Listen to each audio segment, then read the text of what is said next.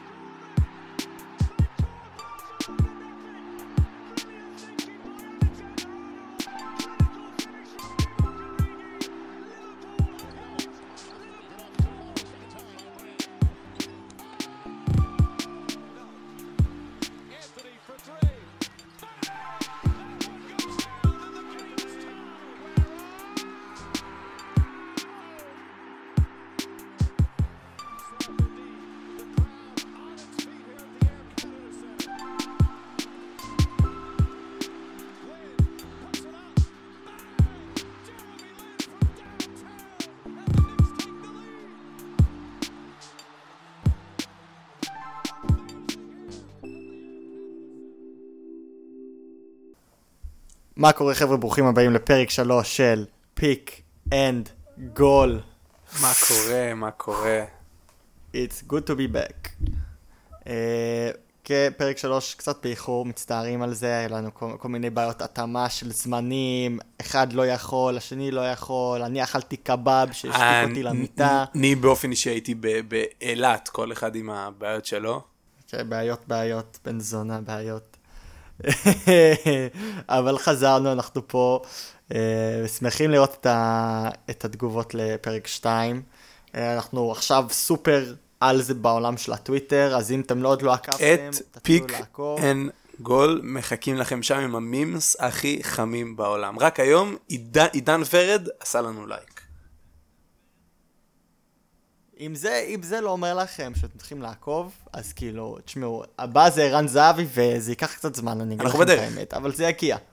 זה יגיע. לאט לאט. שמע, אם שתי פרקים מגיעים לעידן ורד, אז אה, אין סיבה שלא נגיע לערן זהבי מה בפרק השמיני. עב- עבר עלינו שבוע ספורט מטורף. מטורף. גם, גם בכדורסל, גם בכדורגל, מהמטורפים שאני זוכר בזמן האחרון. אני חושב אם אתה לוקח את הכמות נקודות של טירוף בכדורגל וכמות נקודות של טירוף בכדורסל ואתה עושה כאילו ממוצע, לא ראינו, כאילו יצא שבול בשבוע הזה, שני, שני הספורטים פשוט החליט, החליטו להתפרע. פשוט אמרו יאללה fuck it, Jesus, קח את ההגה קיבלנו ו- שני וטיסה. משחקי שבע בסיבוב השני, וכל הטירוף שקרה בשמינית הגמר האח- האחרון של, של היורו, ב- בין השבועות המעניינים והממכרים ביותר שאני זוכר. אני חושב שכולנו, כולנו, אני אישית, אני לא יודע אם כולנו, אני אישית חולה על הטורניר הזה, כאילו אהבתי אותו לפני, לפני שהוא התחיל, הוא היה איזה 7-8 כאילו מבחינת התלהבות, עכשיו אחי הוא על 9.7 לפחות. בוא, בוא, בוא, בוא נתחיל לפרק באמת מה, מה קרה שם בשבוע האחרון. ב- במילה אחת, כאילו אפשר, אפשר באמת, במילה אחת פשוט להגיד, פשוט מהפכה. זה המהפכה, זה המהפכה, הר- הר- הרבולוציה קמה. הרבולוציה חיה ונושמת, ואני אני פה כדי ליהנות מזה. גם הולנד עפו לצ'כיה. פורטוגל, פחות המהפכה, אבל פורטוגל, שהפיבוריטים שלי, זה ידוע, אני אמרתי את זה מלא, אני אוכל את המילים שלי, עפו. צרפת, בין, ה, בין המשחקים, האף, הפייבוריטים שלי. הפיבוריטים שלך, יש לנו קצת קללה על כל הקבוצות שלנו, לצערי הרב. אני עם טורקיה ופורטוגל, אתה עם צרפת, אנחנו נראה לי צריכים לסתום את הפה ולוותר על הפודקאסט הזה, כי אנחנו רק עושים נזק. אבל גם צרפת, עם בעיניי, בין, בין המשחקים בין, בינלאומי, בחמישה הכי טובים שאני ראיתי בחיי. באמת, אני חושב שאולי אפילו בחמישה הכי טובים בהיסטוריה. כל המעמד של, ש... של אה, שווייץ והמעמד של צרפת ניצחו את, ה... את, אה, את המונדיאל לפני שלוש שנים.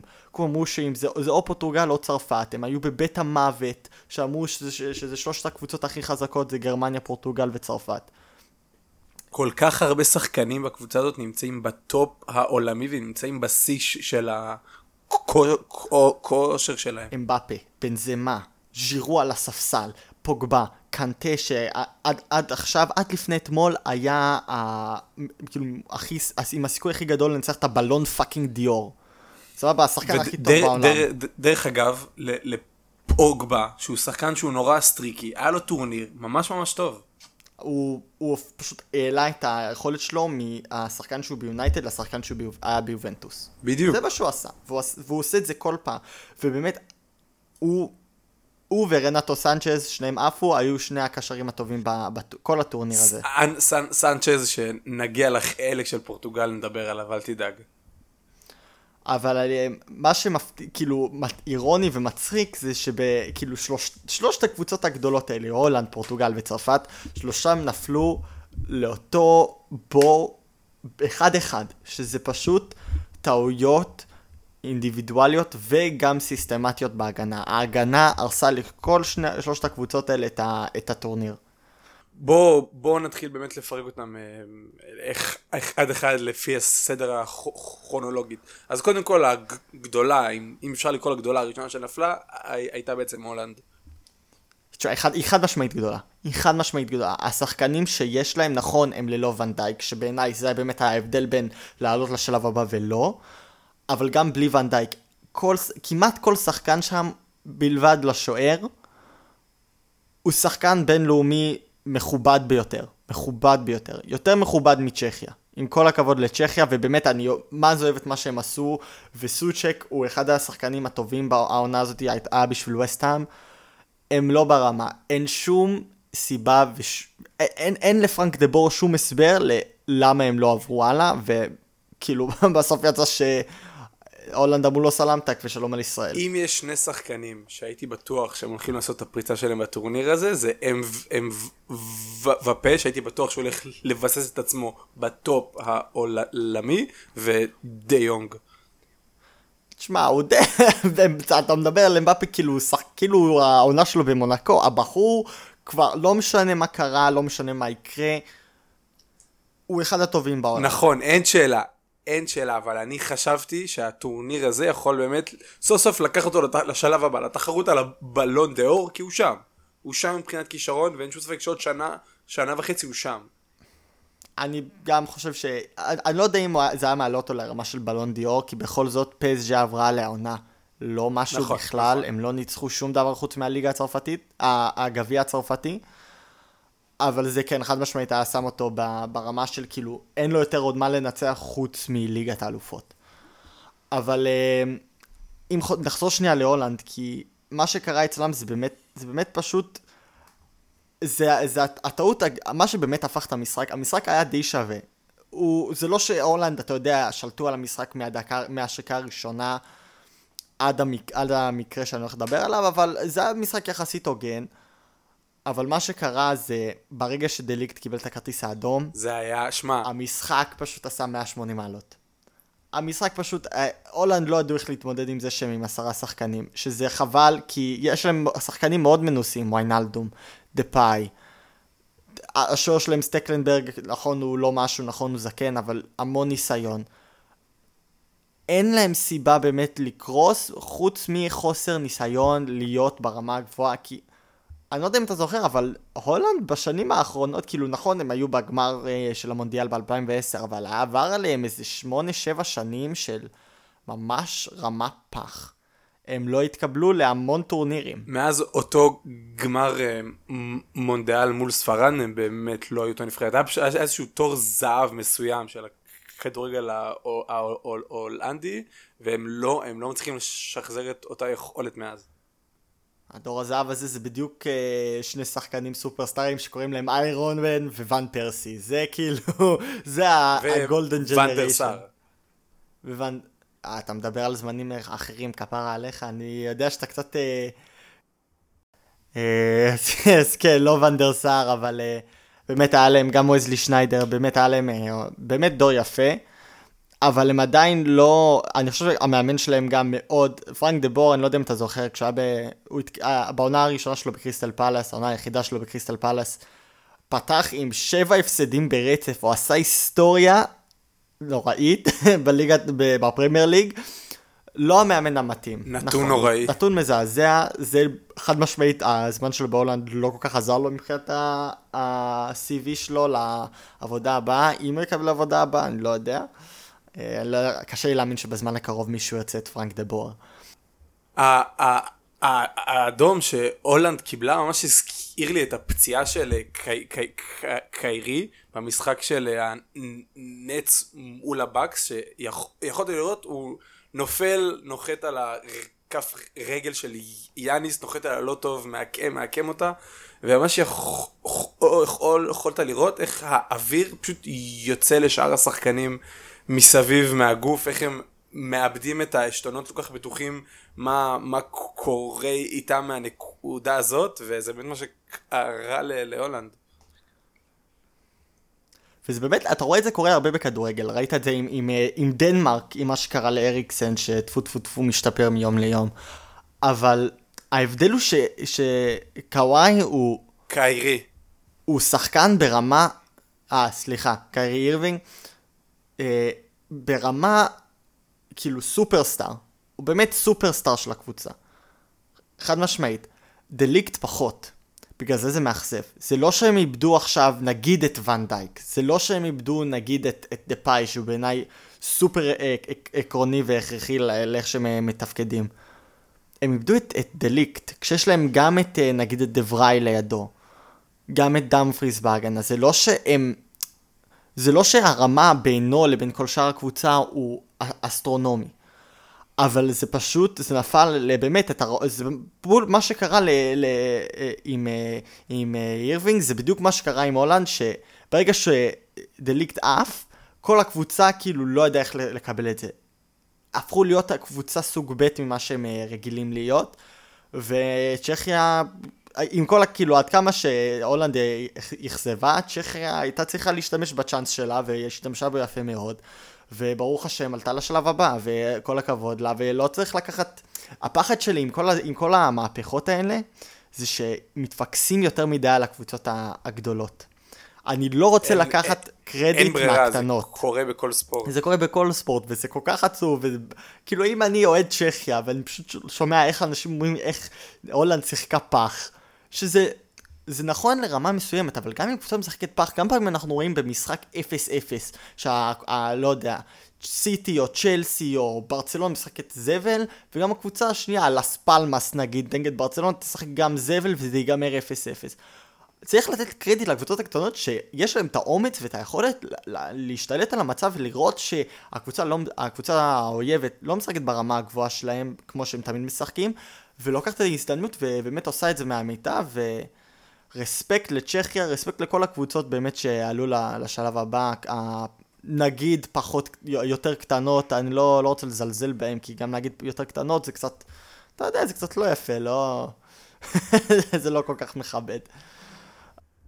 אז אה, צרפת לא קיבלה שום כרטיס אדום ושום אה, פציעה לא חוותה והיא אפילו הבקיעה שלושה שערים במשחק. מה באמת קרה להגנה של צרפת באותו משחק דעתך? אני חושב שזה, עם צרפת ההגנה זה, זה כמה חלקים. אני חושב שזה, במיוחד עם אה, ורן ו- וקימפמבה, במיוחד ורן, היה לו על הגול השלישי, אני מציין את הגול השלישי כי זה באמת, זה היה בדקה ה-90, אתה אמור להיות, בס... כאילו, זה, אתה הכי, הסיכוי שתהיה לא בפוקוס בדקה ה-90, כאילו, יכולה להיות קצת גבוהה במיוחד כשאתה מוביל, כי אתה אומר, מה הסיק... מה, הם, את זה כבר הדקה ה-90.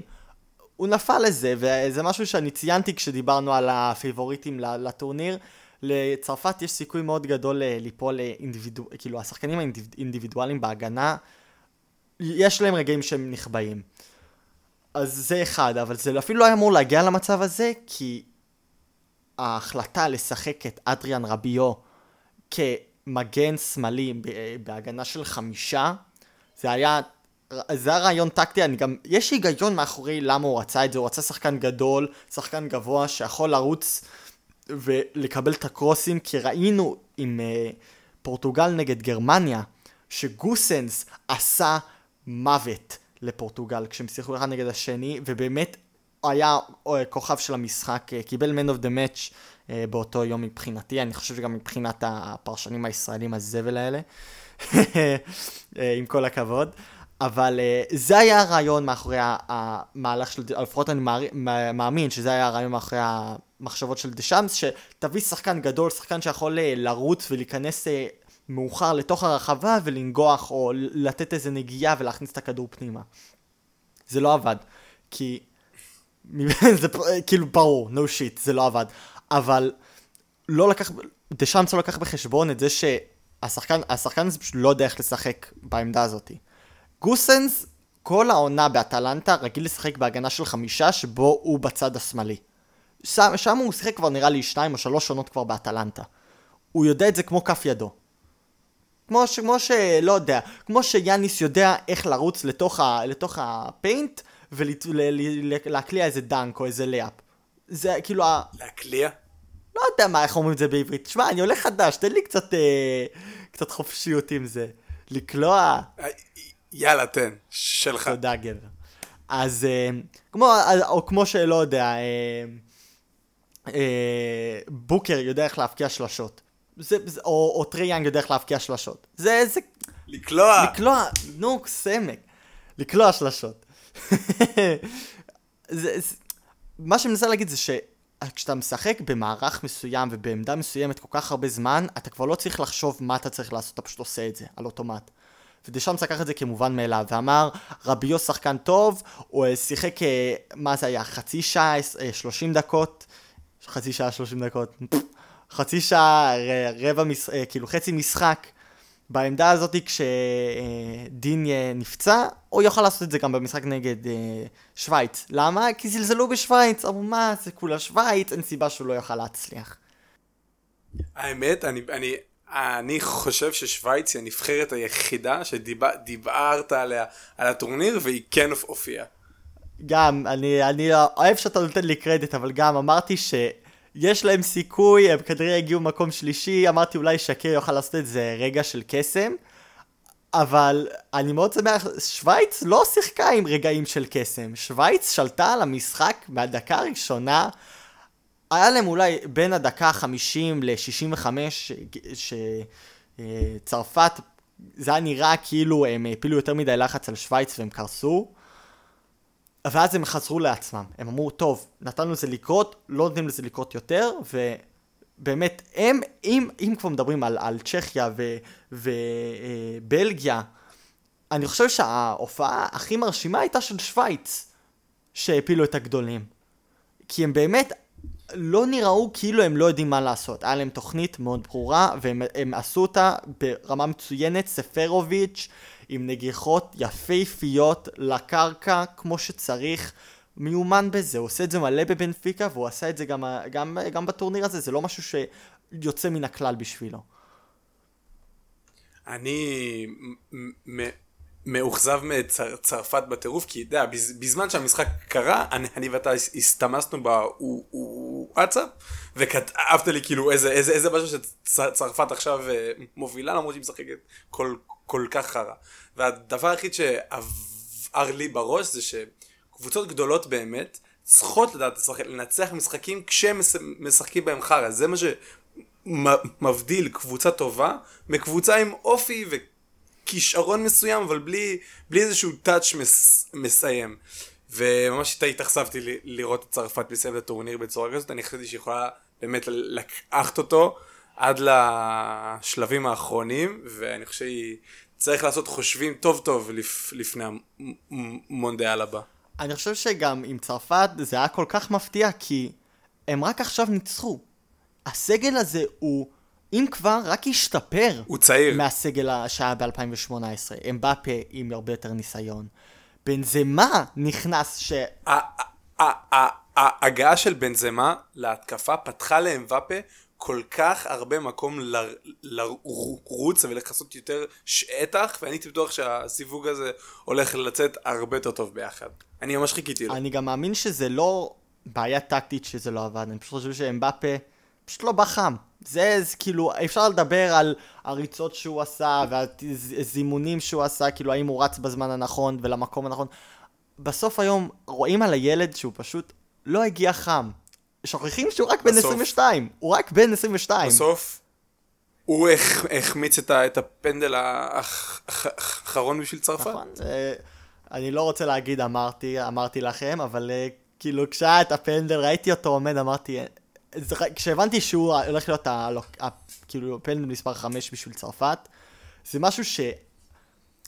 רונלדו עושה המון. הרבה פעמים קבוצות ייתנו לרונלדו את הפנדל האחרון, כי אתה יודע ש... הוא מת על זה. הוא חולה על זה, הוא גם אוהב לקרוא את החולצה אחרי זה, אני לא אשכח נגד אתלטיקו שהוא קרע את החולצה כאילו הוא עשה משהו, לא עשה כלום כל, כל הפיינל, כל הגמר, הוא לא עשה כלום. אני, אני חולה, זה אחד הדברים שאני הכי אוהב בו, באמת, הבן אדם יכול לא לגעת בכדור 90 דקות, הקבוצה שלו תוביל 3-0, להכניס פנדל בדקה 90, והוא יקרע את החולצה ויצרח כאילו הוא שם את, ה, את הגול המנצח, אני לא יודע למה, אני פשוט כל כך אוהב את זה בו. כי הוא... תשמע, הוא גם מגיע לו. עם כל משהו, על כמה שיכול להיות שיהיה לו משחק שהוא לא עשה כלום, אתה לא יכול להגיד שהשחקן הזה הוא לא השחקן הכי טוב שהיה בהיסטוריה, הוא ומסי. אי אפשר להגיד את זה. הקב- הקבוצה, אתה יודע בוודאות שהקבוצה שם, 90% בגללו, אין שאלה בכלל. אה, אבל הוא באמת, אה, רונלדו גם אה, סחב את, את פורטוגל, אבל שנייה רק לסיים על צרפת, כי אני ממש רוצה לדבר על זה. זה לא הסוף של צרפת. צרפת, טורניר הבא, אני מאמין גם תשתפר. ורן יהיה גם עוד טיפה יותר מנוסה. קימפמבה יהיה טיפה יותר מנוסה. נכון, אולי בנזמה כבר לא יופיע, אולי ז'ירו כבר לא יופיע, אבל יש להם סגל סביב, סביב ה-11 שפותחים, כל כך חזקה, שאני לא רואה את זה כהסוף של הסבב של הקבוצה הזאת. את- השנה הבאה יש עוד מונדיאל.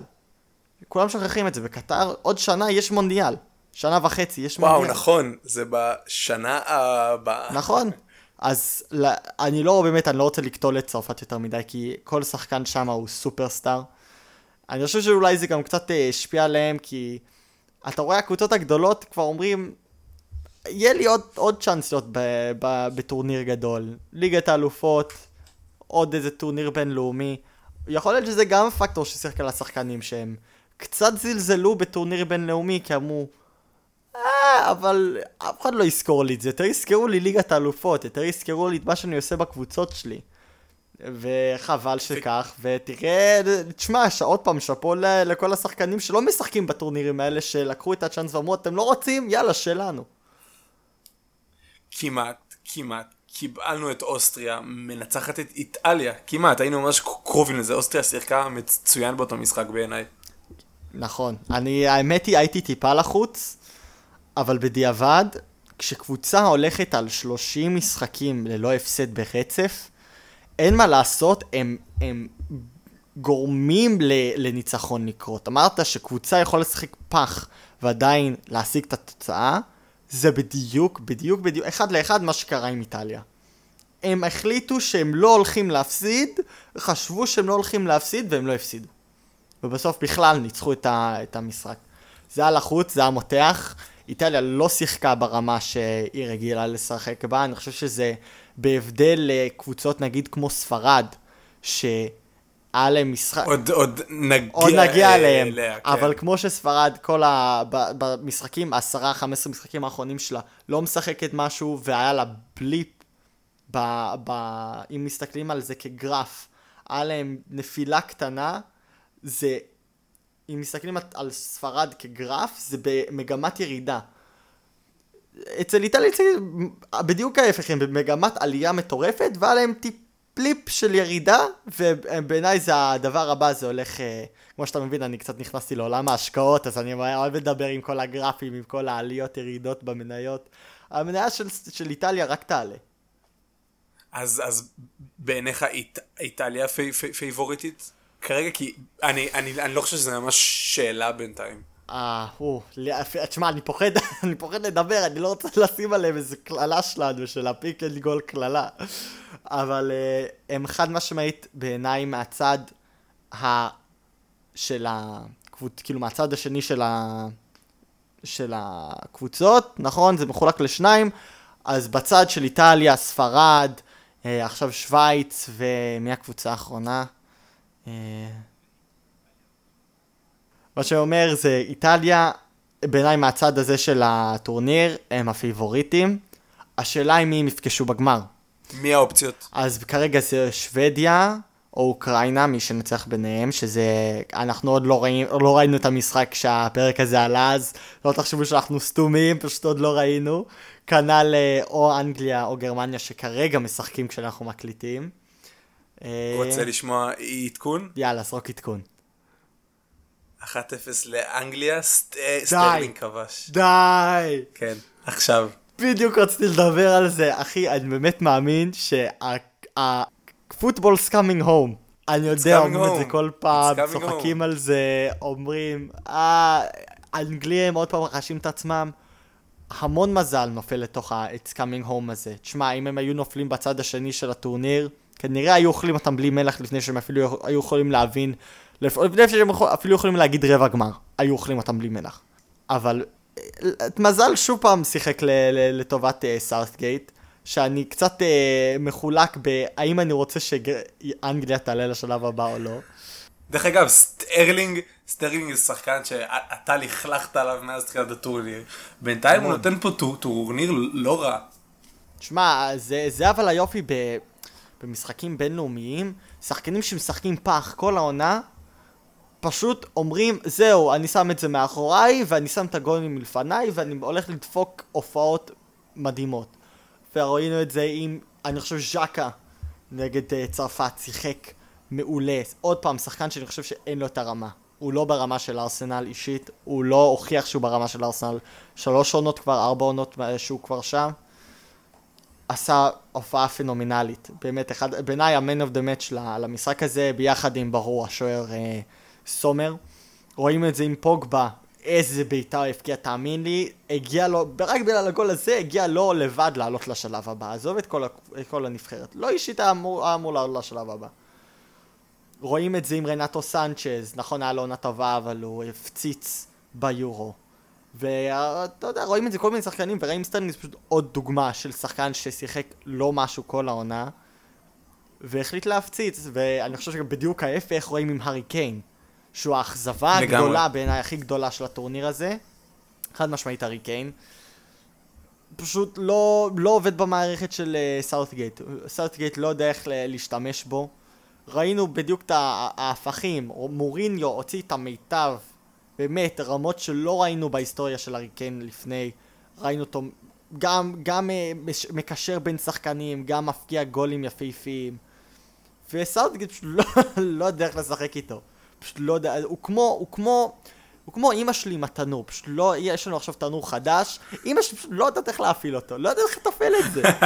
הוא משוכלל, הוא משודרג, הוא יותר, הוא, הוא כאילו משודרג מדי בשביל סאוטגייט. סאוטגייט הוא, הוא רגיל ל- לטלפונים האלה, הנוקיה, הלבנות האלה, וה... לא יודע, דארי קיין הוא אייפון 11 פרו. זה פשוט לא בול. מתאימים. אה, וזה כל כך חבל, ואני חושב שאם הוא לא יתחיל להבקיע, אז הסיכויים של אנגליה רק ירדו. אבל אני באמת הם- מאמין... הם- הם צריכים אותו בטירוף. אני חושב שאם אנגליה באמת טפו טפו טפו חמסה חמסה חמסה תוכל לשמור על ה-1-0 הזה ולעלו לשלב הבא, דקה 80. הם יכולים לעשות את זה. הם באמת יכולים לעשות את זה בגדול. ואני כל כך רוצה שזה יקרה. אני אפילו לא כזה אוהד גדול של אנגליה, זה פשוט כל, הפך לכל כך מים, שאני חייב It's שזה coming יקרה. home. אחי, it's coming home. just hold on, it's coming home. והטורניר הזה באמת, אחי, זה, זה פשוט אה, רכבת הרים. זה, זה, הטורניר הזה, הטורניר הזה זה פשוט רכבת הרים, האנקונדה בלונה פארק. נשבע לך, כל הלופ די לופים האלה מפלפים לי את השכל. אין לי מושג מה יקרה, אני יכול רק להגיד מה אני חושב. הסיכויים שזה יקרה כרגע הם כמעט אפסיים אם מסתכלים על איך שאנחנו פיר, פיר, פיר, פירשנו את, ה, את מה הולך לקרות ומה באמת קרה, אנחנו די זבל. אבל זה היה בכדורגל, שאתה יכול להיות זבל ועדיין ליהנות מהמשחק. אפרופו, אפרופו קללת ה pick and roll, אני מזכיר, מזכיר לך, מי היו, היה לנו שני משחקי שבע בפרק האח- האח- האחרון שהקלטנו. אתה זוכר מי אני אמרתי שהולכים לנצח בשני המשחקים האלה? הנץ. אני בפודקאסט הזה, הנץ ופילדלפיה. קבוצות שהמשיכו והפסידו במ- במשחקים שבעצם סיימו להם את העונה. כן, כן. ומי אני אמרתי יגיע לגמר? מי אני אמרתי? הפיניקס סאנס. הפיניקס מרחק והבקס. ניצחון אחד. הפיניקס והבקס, ואני עדיין חושב שהפיניקס והבקס ייפגשו בגמר. אז בואו בוא באמת נדבר על ה- על הסדרות האלה. אה, תשמע, אני... אני כל כך אה, מורש... כאילו, כל פעם מחדש דיאנדרי אייטון, כאילו, כל פעם מדברים על בוקר ומדברים על, על קריס פול, ודיאנדרי אייטון, כל פעם פשוט אומר, חבר'ה, אני עדיין, כאילו, הם שניים מגניבים, אבל אני גם חלק מה, מהחגיגה פה. אז בוא, בוא, בוא באמת נדבר על מה דיאנדרי אייטון עושה פה בסדרה הזאת, כי הוא עושה משהו מדהים.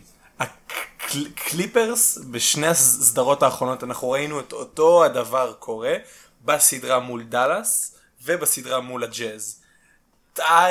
לו, המאמן של, של הקליפרס, מתחיל את שני המשחקים הראשונים בגישושים כאלה ואחרים. הוא מנסה להכניס את אה, רונדו, הוא מנסה לפתוח עם זובק בתור הסנטר, ובסוף ההרכב שהוא תמיד מתקבע עליו זה מרקוס מוריס, פותח ב five, זה היה small ball לגמרי, מרווחים את, ה, את המשחק, יורים שלשות, אם הן נכנסות, הקליפרס מנצחים, וזה לא, זה לא אה, שאלה אה, בכלל. אבל, נגיד בסדרה האחרונה, מול הג'אז, גוברט שחקן ההגנה של העונה, ושחקן שזכה בעוד שני פרסי שחקן ההגנה של העונה, לא הצליח להסתדר עם מרקוס אוריס בחמש. לא הצליח, הוא לא הפסיק לקלוע עליו שלשות, גוב, גוברט היה צריך כל פעם לרוץ אחורה לשלשה, השאיר את, ה, את, את, את הסל פנוי ופול ג'ורג' וקוואי עשו בפנים כל מה שהם רצו. עכשיו הקטע עם גוברט שהוא שחקן כל כך מוגבל התקפית, הגנתית הוא מוכשר, אבל התקפית הוא כל כך מוגבל שהוא לא הצליח לנצל את המיסמץ', אתה יודע, מביאים לו שחקן שנמוך ממנו בשני ראשים ואין לו מושג מה לעשות עם הכדור וזה בדיוק מה שיפה באייטון כי אמנם התקפית הוא מפתיע אותי כל פעם חדש בזריזות ובמהירות שלו בהגנה אבל התקפית הוא מנצל כל פעם את הקליפר זה שהם שמים שחקן נמוך עליו הוא סיים את אחד המשחקים בתחילת הסדרה עם 19 נקודות, 22 ריבאונדים, שדרך אגב, לתפוס ריבאונדים, במיוחד בהתקפה זה עוד משהו שגוברט לא הצליח לעשות נגד הקליפרס, גם כשהם הלכו נמוך, וארבע בלוקים. הוא בעיניי, עזוב את זה שהוא הרוויח את החוזה מקסימום 30 מיליון דולר לעונה אך ורק על, ה... אך ורק על הסדרה הזאת נגד הקליפרס, כל פעם מחדש הוא מוכיח לסאנס שהם היו צריכים לסמוך עליו, שהם בחרו בו עם הבחירה הראשונה. אמנם היה את טרי, טרי יאנג בחירה, שתי בחירות אחריו, ואת לו, לוקה דון, דונצ'יץ' שלוש בחירות אחריו, אבל הוא הראה לסאנס שהם עשו בחירה לא, לא רעה כשהם סמכו עליו. אני חושב שזה פשוט מראה שבסבב הזה של הבחירות פשוט היה המון המון המון אנשים שיכולת לבחור ולא היית טועה. כאילו, עמוס. טרי יאנג, דונצ'יץ', אייטון, זה לא שאחד פח וכל השאר אלופים, זה פשוט מראה שזה היה המון, היה המון, היה המון כישרון בסבב בחירות הזה.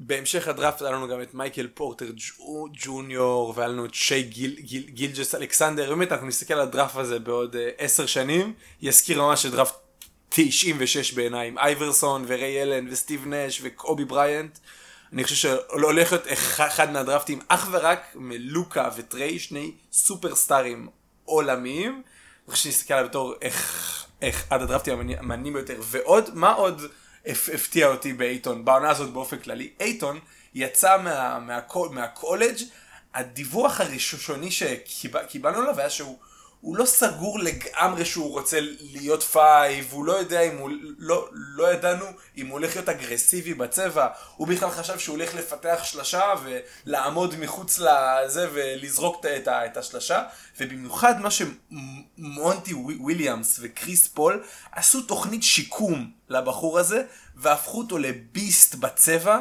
שמעניש קבוצות שמנסות ללכת עליו small ball. וזה אחד הדברים הכי חשובים שלקבוצה יכול להיות כרגע. זה עוד, גם עוד סיבה שלי, כאילו, אני אישית חולה על הפיניקס. אני פשוט, זה, זה אהבה ממבט ראשון ממש, אני והפיניקס. אבל ראיתי את הריאיון של, של אייטון ו- וקריס פול, איך הם מדברים אחד על השני. זה כמו אח גדול ואח קטן, זה כזה חמוד. בול. זה פשוט גורם לך לאהוב אותם עוד יותר. זה, זה כאילו הקטע הטוב, אני חושב, בכל העולם, ש, כאילו, שדוחפים כל כך הרבה um, ריאיונות עם שחקנים. לפעמים זה יכול להיות מעיק, אבל לפעמים גם יוצא כאילו... הרגעים האלה, הניצוצים האלה שאתה אומר, וואו, איזה יופי, איך הם דיברו יפה, באמת, כל אחד דיבר על השני ברמה כל כך גבוהה, ורואים את ה... את האחוות, האחוות, אחוות, כן, ככה אומרים? אחוות? אחווה. אחווה. רואים את האחווה הזאת גם על המגרש, וזה באמת, זה אחד הכיפים לראות. לראות את, אה, את, אה, את הסאנס, בשבילי זה, זה תענוג.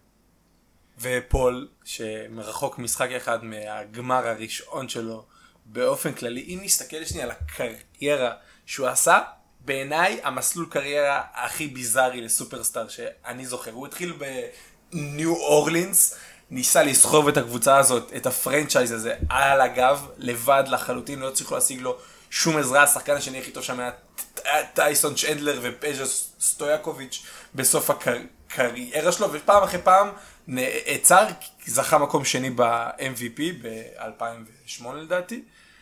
אה, המשיך, אתה יודע, הנהלת הליגה באותו שער, באותו צעד שערורייתי הטילה וטו על הטרייד שלו אה, ללייקרס להתחבר עם קובי בריאנט.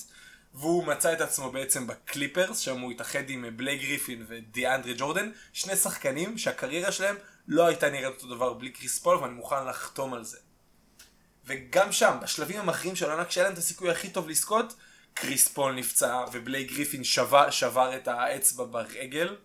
משם הוא עובר ליוסטון, ובשלב הכי גדול של, של העונה, שהם מובילים 3-2 בסדרה, על הקבוצה אולי הכי גדולה אי פעם, קריס פול קורע את ה hamstring. אני לא זוכר שחקן כל כך גדול עם כל כך הרבה מזל רע בקריירה, ועם כמה שמדברים על זה שהוא פגש את אנטוני דייוויס פצוע וקוואי נפצע, אין שחקן שמגיע לו יותר מזל מקריס פול. ראיתי בטוויטר מישהו כתב, כאילו, ת, כולם מדברים על איך שהסאנס והבקס אה, עושים את זה בגדול, אבל זה פצוע וזה פצוע וזה... סתמו את הפה עוד פעם, כאילו, תפסיקו לזלזל בקבוצות האלה. אתה חייב, כאילו, גם אם יש לך שחקנים פצועים, הקבוצה השנייה צריכה לה, להבין את זה, כאילו, לקחת את זה, להפנים את זה, ועדיין לתת מופע יפה ומכובד כדי לנצח. זה לא שאתם אה, שחקן אחד וזהו, אתם קבוצה. אז להגיד, אה, וזה פצוע וזה פצוע... אתם, זה לא שזה בא לכם בהפתעה, אתם יודעים שזה קורה, תתמודדו עם זה, ואם אתם לא מצליחים, בעיה שלכם, אתם כנראה לא קבוצה כזאת טובה כמו שאתם חושבים.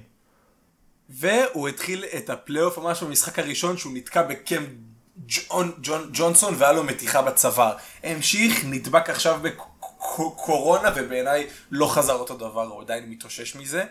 והוא הצליח להתגבר על זה, זאת אומרת גם הפלייאוף של הסאנס לא הלך חלק. כן, זה, זה קצת, אה, הם התחילו אותו ממש חזק, ממש, 3-1, הייתי בטוח שזה הולך להיות 4-1 וזהו, ושלום, ושלום על ישראל. לצערי לא, זה הולך להיות טיפה יותר מתוח, זה הולך למשחק 6, אבל uh, אני עדיין מאמין שהם יעלו לשלב הבא. יש להם מספיק בתוך הטנק, אל תשכח שגם היה להם המון מנוחה, היה להם 4-0. אז uh, אין סיבה באמת שבמשחקים הקודמים. אז אין סיבה באמת שהם יהיו עייפים או מותשים במיוחד. קליפרס לעומת זאת, היה להם הרבה יותר משחקים. אז אני מקווה שיהיה לזה איזשהו אפקט. הדבר היחיד שאני מקווה, זה אנחנו רואים בשני המשחקים האחרונים, אה, גם את קריס פול, שכמו שכבר אמרתי, לא חזר אותו דבר מאז, ה... מאז הקורונה, הוא לא, לא חלק שום דבר, אם היה לו תסמינים משהו, ואנחנו רואים אותו מחמיץ mid אה, range שהוא קולע, בעיניים עצומות, מקבל את, אה, את אה, קאזינס בסוויץ', שהוא הרבה יותר זריז ממנו ולא מצליח לנצל ולהפוך את זה לנקודות כמו שהוא בדרך כלל יודע, והשחקן השני זה בוקר. יודע, בתחילת העונה, פטריק בברלי מפרק לו את, ה, את האף, נשבר בשלושה חלקים שונים, והוא צריך ללמוד לשחק עם מסכה עליו.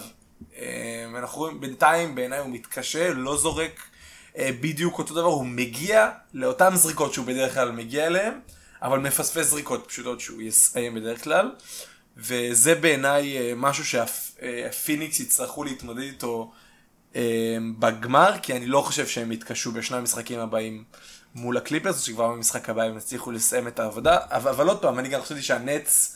ופילדלפיה יצליחו לגמור את העבודה שלהם. זהו, אתה מדבר המון, אבל קולע פחות, אתה כמו יאניס משלושה, אז אתה לא, זה לא הולך לך בזמן האחרון. ואם, ואם באמת אה, נדבר על הקבוצה שהם הולכים לפגוש uh, בגמר, היה לך מחשבות אה, מסוימות על הסדרה בין ההוקס לבקס? שכאילו אני את ההוקס פחות ראיתי לפני את הסדרה שלהם אה, הקודמת טרי יאנג וואו פשוט וואו. וואו כאילו אני הייתי בטוח שיאניס הוא הולך להיות השחקן האהוב עליי מכל ה... מכל הפלייאופס האלה אבל אה, עד כמה שאוהב את הפיניקס סאן זה עדיין כאילו בעיניי יאניס הוא הכי כיף לראות אותו כי אין מה לעשות דנקים ולייאפים זה עדיין בעיניי הכי כיף יותר כיף לראות את זה משלושה אין מה לעשות. אבל uh, טרי יאנג שם לו, דופ, דופק הופעה לא פחות מכובדת מ- מיאניס. השאלה הכי מעניינת בעיניי לפני שניגע באמת מה קורה בסדרה הזאת זה פעם ראשונה שאני זוכר את מייק בודן אול, אולצר מגיב למה שקורה בפרקט ואשכרה אה, מתעדכן אה, בהתאם ואנחנו ניגע בדיוק במה מה הוא עושה אבל מה שמעניין אותי זה שאחרי שנצא מהעונה אם יש דבר אחד שה, שהקהל והתקשורת של NBA אוהבים לעשות איך שנגמרת העונה זה דירוג. מי במקום הראשון, מי נכנס לעשירייה, תראה את ESPN ותראה את האתלטיק, וכולם יוציאו את הדירוגים שלהם, ואם יש שחקן אחד שלא קיבל שום קרדיט מהתקשורת במהלך העונה הסדירה זה טרי יאנג, לא נכנס לאף קבוצת All NBA, לא היה אולסטאר במהלך העונה הסדירה. אה, ממש מע- מעניין אותי באמת איך, איך התקשורת תתייחס אליו אחרי זה, כי בעיניי לפחות, הוא מבסס את עצמו בעונה הזאת, בפלייאוף הזאת, בפלייאוף האלה, בתור סופרסטאר שאי אפשר להתעלם ממנו יותר, וההפסדים, שני ההפסדים האחרונים למילואקי, לא, לא יושבים עליו, לא, לא באשמתו. כמה שחקנים אה, מקבלים אולסטאר? כאילו, כמה, כמה מקבלים את התואר הזה בסוף העונה? יש לנו, אה, ש... זה בערך. משחק, בעצם מש... משחק האולסטאר באמצע העונה, קורה, יש את פגרת, פגרת האולסטאר ו-12 12 שחקנים מהאיסט, 12 שחקנים מהווסט. אז אתה אומר, מבין 12, הוא לא היה בין ה-12 הטובים. כאילו, ב... במזרח. במזרח, כן. זה מה שהתקשורת והאוהדים החליטו. מה זה אחר, כאילו אני, לא, עד, אני אומר את זה, אני לא ראיתי את כל העונה הסדירה, אז אני לא בטוח. אבל מה שאני רואה בפלייאוף אחי, הוא, הוא בטופ שלושה, אם לא, אם לא יותר. זה, זה קרה כי אטלנטה פתחו את העונה עם פירס, שלא היה לו שום חיבור להלבשה, לא היה לו גם ממש פיל למה, לאיך לנהל את הקבוצה הזאת, והחליפו למקמילן באמצע העונה, ואנחנו רואים, אז עזוב את השיפור, סוף סוף כל השחקנים נוגעים בפוטנציאל שיש להם בחלק ההתקפי. אנחנו רואים את טרי יאנג מנסה בחלק ההגנתי, משהו שלא ראינו שנייה אח, אח, אחת שלו בליגה.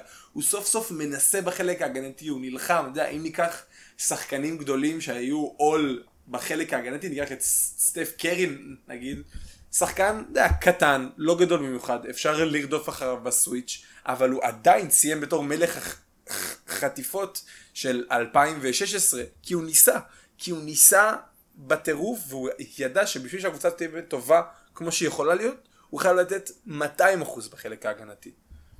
זה, הוא היה, הוא היה עדיין בג- בגולדן סטייט, נכון? ב-2016. מי? סטף קארי. סטף? כל הקריירה. כל הקריירה? גולדן סטייט. סבבה.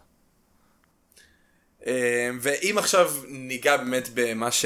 בפיזית מה שאנחנו רואים על הפרקט, אז הבאקס נכנסו למשחק הראשון כמו פילדלפיה, כמו הניקס, זלזלו בטרי יאנג, אין לי מילה אחרת, זלזלו.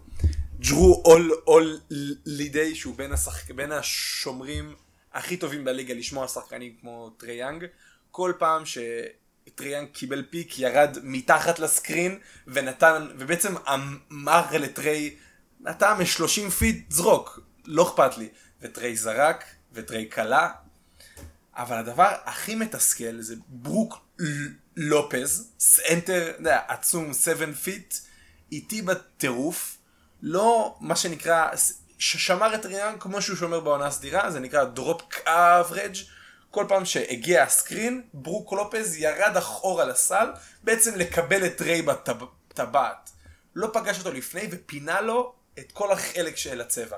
ו- ומה טריי עושה יפהפה? לטריי יש את ה floater, הזריקה הזאת, שזה כמו layup כמו צעד צעד וחצי, אבל מסוגל לזרוק אותו כבר מקו העונשין, וברוק לופז וג'רו הולידיי ביחד נתנו לטריי כל כך הרבה מקום לשחק איתו, שהוא פשוט רצח אותם פעם אחרי פעם אחרי, אחרי פעם. אה, זה פשוט פשלה טקטית, כאילו, אם, עד כמה שאפשר להאשים את השחקן, גם המאמן, זה כאילו, אני מאמין שהמאמן בא ואמר, כאילו, דיבר על זה לפני, ואמר, איך אנחנו מתמודדים עם טרי יאנג. טעות, כאילו, פשלה. ה- אני מאשים אך ורק את המאמן במשחק הראשון, שלא שינה את ההגנה. הבאקס, כל הפילוסופיה ההגנתית שלהם במהלך העונה זה, אנחנו נשמור על הטבעת, וניתן לכם לזרוק שלשות. באיזשהו שלב אתם תחטיאו מספיק, וההתקפה שלנו מס, מספיק טובה. ומה שהם עשו במשחק השני והשלישי מאותו רגע, ג'רו הולידיי נהיה הרבה יותר אגרסיבי ב screens, ופחות נתן לטריי מרווח, אבל הכי חשוב, ברוק לופז יצא קדימה, פגש את טרי יאנג ממש אחרי שהוא עבר את ה screener, ונתן לו הרבה מקו, פחות מקום לנשום. ראינו את טרי יאנג במשחק השני עם תשעה איבודים. לדעתי זה הפעם השנייה בקריירה שלו שהוא מסיים מספר איבודים כזה גבוה, אבל בכל זאת, הוא עדיין מצא את קווין הרטר ואת קולינס ואת גלינרי לשלשות יחסית פנויות וקלוט את הנתון, הנתון הבא. בשלשות catch and shoot, שלשות שכל מה שהשחקן צריך לעשות זה לקבל כדור ולזרוק. קווין הרטר זורק בסדרה על, על 20%, קולינס על 22% וגלינרי על 33%.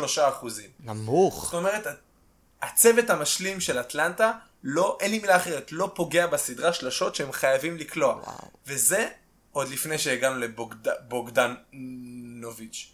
בוגדנוביץ' בסיום הסדרה מול פילדלפיה נפצע בברך, אבל אתה יודע, כל עוד אתה חוזר ואתה משחק מעל 25 דקות, אני לא הולך להכליל את, ה, אה, את, את הפציעה כשאני מדבר עליך. ובוגדנוביץ' בשני ההפסדים האחרונים קולע 8 נקודות למשחק עם 27.3% מהשדה. כשטרי יאנג מקבל כל כך הרבה לחץ מההגנה, מנסים לקחת לו את הכדור בכל שנייה שהוא מכדרר אותו, טרי יאנג חייב, חייב לסמוך, להיות מסוגל לסמוך על בוגדנוביץ' שיצליח ליצור זריקה לעצמו. ובוגדנוביץ' חייב להתעורר ומהר. כן, אבל אתה לא, אתה לא יכול להגיד מצד אחד לתת לקריס פול פרי פאס, להגיד לו, אה, בסדר, אתה חוזר מקורונה, לא משנה כמה דקות אתה משחק, זה בסדר, כי אתה חוזר מקורונה, להגיד, "אה, הוא, זה לא, נור, לא כזה נורא, ואז להגיד לבוגדנוביץ', אה, אבל אתה משחק, אז אה, אין לך תירוץ. אתה, אתה חייב להבין שגם... היא במיוחד, רואים את זה המון בכדורגל, שחקנים שחוזרים לוקח להם 4, 5, 6 משחקים לחזור לעצמם. נכון, זה ספורט שונה, אבל המנטליות היא אותו דבר של נפצעתי, הגוף שלי קצת בטראומה, המוח שלי קצת בטראומה מזה שאני נפצעתי ופגעתי בעצמי, אז אה, בלי לשים לב, משחקים ברמה פחות, לוקחים פחות סיכונים, נלחמים פחות על הכדור. אה, אני מבין את העניין, אבל אה, צריך, עם, עם שחקנים פצועים חייבים באמת, עד כמה שזה קשה וזה מתסכל, צריך לקחת את הזמן איתם, וכל כל שחקן עם כמה זמן שלוקח לו. והוא, הוא באופן כללי, אה, יודע, זה, זה מצחיק, כי מה שקרה בעצם בקיץ האחרון, זה שמילואקי כבר הוציאה הודעה רשמית שבוגדנוביץ' עבר אליה בטרייד, בסיין אנד טרייד מהקינקס. הם, אה, כבר, הם כבר הוציאו הודעה לתקשורת שהם מסרו את דיוויצ'נזו בשבילו ודי.ג'יי ווילסון ועוד כמה picks. וזה בעצם קרה עוד לפני שה trade trade deadline התחיל, זאת אומרת לפני שחוקית היה להם מותר לדבר על טריידים, אז הנהלת הליגה ראתה, ראתה את זה, בדרך כלל מעלימה עין, דברים כאלה קורים בכל, בכל, בכל, לכל הקבוצות, אבל זה שהם דיברו על זה התקשורת ולא הס- הסתירו את זה, היה קש ששבר את גב הגמל בשביל ההנהלה, ובעצם או שהם ביטלו את ה trade, או שבוגדנוביץ' בעצמו אמר, לא, לא, שום דבר לא חתום עדיין, אני לא, אני לא רוצה לגמרי ל- להגיע אליכם, אני לא סגור על איך זה יתפוצץ בסוף, אבל בסוף הוא פשוט, פשוט אה, אט- אטלנטה עטה, זה היה מהשמיים, משום מקום, החתימה אותו, והקינגס לא עשו, לקינגס היה אפשרות להשוות את ההצעה שלהם, באחד המהלכים הכי, הכי מביכים, פשוט החליטו לא לעשות כלום ולוותר על הנכס, ובוגדנוביץ' הוא בדיוק השחקן שמילואקי היו צריכים עכשיו בטירוף שחקן שיכול ליצור לעצמו את הזריקה, שיכול לקלוע משלוש, שיכול לקחת את העול של הכדרור אה, לפעמים הולידיי ומידלטון בדקות האחרונות של המשחק. אה, והוא בעצם האקס פקטור של אטלנטה לשאר הסדרה. איך שהוא ישחק, ככה בעיניי הם אה, ייראו. לא, אני גם חושב שזה היה נותן אה, משהו, זה היה נותן לאטלנטה עוד בן אדם לחשוב עליו, כי כרגע השלושה שבעיניי הכי בולטים זה באמת מי שאמרת, קריס מידלטון, אה, ג'ו הולידיי וזה, ויאניס, שאהבת חיי.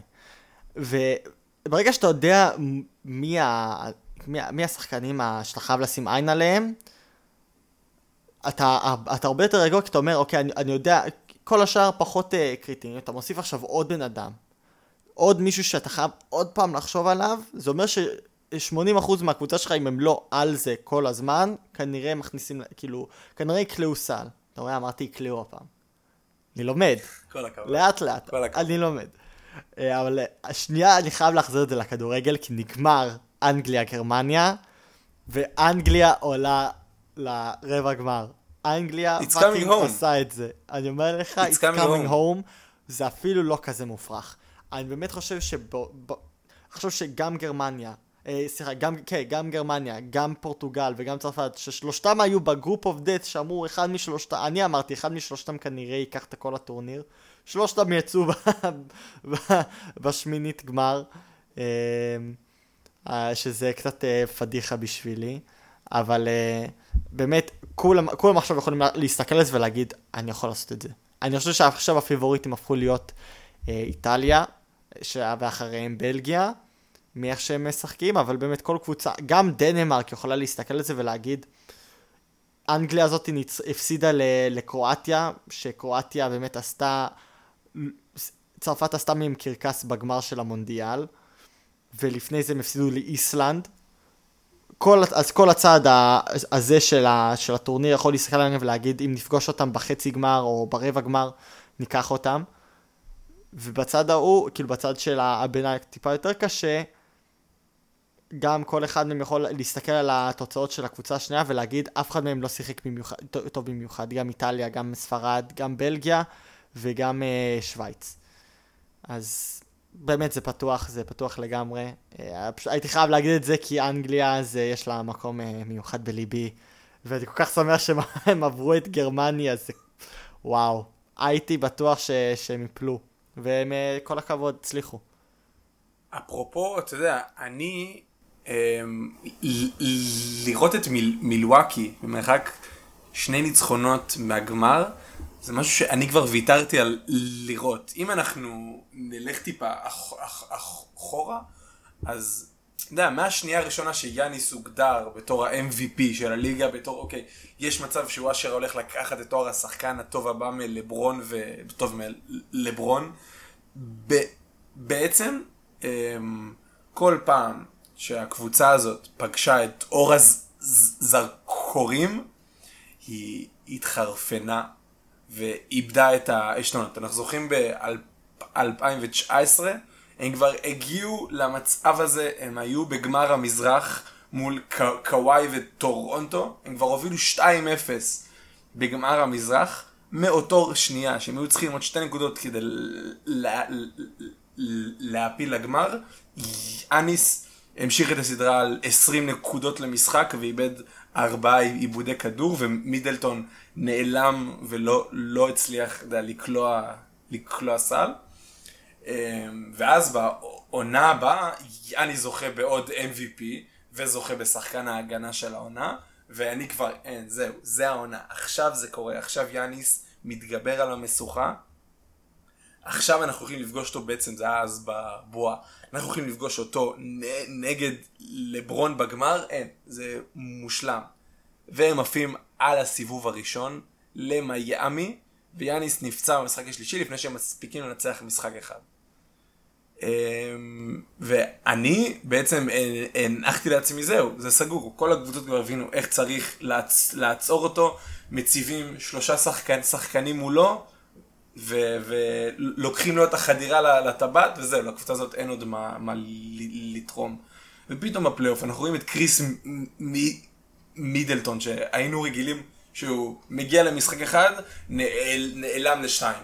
מופיע לשתיים, נעלם לשלושה, תורם, משחק אחרי משחק אחרי משחק, את, ה, את המשחק השני, מש- משחק הראשון הוא סיים עם 0 מ-9 מ-3 והם הפסידו, משחק אחרי זה הוא לוהט עם 38 נקודות והוא בלתי ניתן לעצירה. אה, ומרגש אותי לראות את יאניס מול קריס פול בגמר, אין לי מיל, מילים אחרות, ששחקנים שמגיע להם, ונורא מעניין אותי אם הולך לגמור בסוף עם הטבעת. אז אתה גם חושב ש... שזה יהיה סאנז נגד אה, בקס? מישהו פה שמשנה את, אה, את הצלילים שלו? לא, אני אמרתי שזה יהיה נץ מול הקליפרס, מה קרה מאז? קוואי נפצע והנץ עפו. קיצר אתה כן, מנסה להגיד להיות- שאתה טעית ואני צדקתי. זה הולך להיות הבאקס נגד הסאנס, כמובן שעכשיו זה הול- הולך להיות קליפרס מול אטלנטה, כי עשינו נחס לשניהם. אמ, אבל אני, אתה יודע, כולם מדברים על זה שזה, שזה, מה זה, לא כולם, האלה שלא באמת אוהבים את, את הספורט. מה זה הגמר הזה, איפה הסופרסטארים. בעיניי זה סיפור ש... אתה יודע, הולך, הולך להיכנס ל, ל, למיתולוגיה של הליגה, האליפות הזאת. אתה יודע, אני חושב שבספורט האוהדים מתפצלים לשתיים. האלה שאוהבים את השחקנים הגדולים, וה... ואלה שאני אוהב לקרוא להם הרומנטיקנים, שאוהבים את הסיפור מאחורי המשחקים. שאוהבים את ה... את ה... את הדוד גוליית, וזה בדיוק מה שאנחנו רואים גם ביורו, רואים את זה גם בפלייאוף עם הסאנס שמגיעים ל... זה- אם אני זוכר, זה הגמר הראשון שלהם, לא אם, אם הם יגיעו לגמר. לא, הסאנס העפילו לגמר, ראי, ראינו אותם גם ב-96 עם ברקלי, והם גם פגשו את הסלטיקס, אני חושב שזה היה ב-78, עם המשחק המוכר עם השלוש הארכות שהסלטיקס בסוף ניצחו על, על ה buzzer. אז, אז הבאקס, אחד מהם, הייתי בטוח שראיתי שאחד מהם אה, אף פעם עוד לא הגיע לגמר. שעבר מלא זמן מאז שהם הגיעו לגמר. לא, אטלנטה, אטלנטה הגיע לגמר עוד שה franchise היה בסאנט לואיס בשנת ח- ח- 58 עם בוב פטיט. אמ, אבל הבאקס הגיעו לגמר, אני חושב שזה היה ב-71 עם אבדול ג'אבר ואוסקר ר- ר- ר- רוברטסון. אמ, והקליפרס בעצם אה, לא הגיעו לגמר אה, בחיים. טוב, כנראה שהם גם לא יגיעו. אם, ה... אם, ה... אם מה שאנחנו משערים באמת יקרה. מה אתה אומר? שבוע מטורף, באמת, אני לא זוכר שבועות כאלה של ספורט, כאילו, להמון זמן. בשום, בשום פן, כאילו, בשום טורניר, בשום אה, מצב. עזוב, גם, לא, כש, גם ב off season, לא זוכר שבועות כאלה מטורפים שכל כך הרבה קורה בטווח זמן כל כך קצר, באמת. לא, לא, לא, אתה, אתה תחכה, אני באמת מחכה לראות איך אתה תחווה את ה off season הראשון שלך בתור אוהד NBA רשמי, כי ה off season הוא רכבת הרים. דורנט חותם לך שם, שבוע אחרי זה קיירי אירווינג מצטרף אליו, שבוע אחרי באמת, ה off season הולך להיות טירוף, וכן, שבוע כזה של, של טירוף שמגיע לנו בכל כיוון, בבוקר, בצהריים, בערב ובלילה, אני לא זוכר ורק מתפלל שזה ימשיך ככה. ואני חושב שגם בנימה של טירוף, נראה לי אנחנו גם אה, קצת נקפוץ על הגל. אנחנו ב Pick and Goal פה, וקצת גם נשקשק פה את האדמה עם אה, פרק בונוס. אנחנו רוצים להגיד אה, שאנחנו אוהבים אתכם, ורוצים להגיד תודה על כל התמיכה שאתם נותנים, ועל זה שאנחנו קצת פישלנו ומעלים באיחור, אז אנחנו נפנק אתכם עם פרק בונוס. תישא, תישארו איתנו.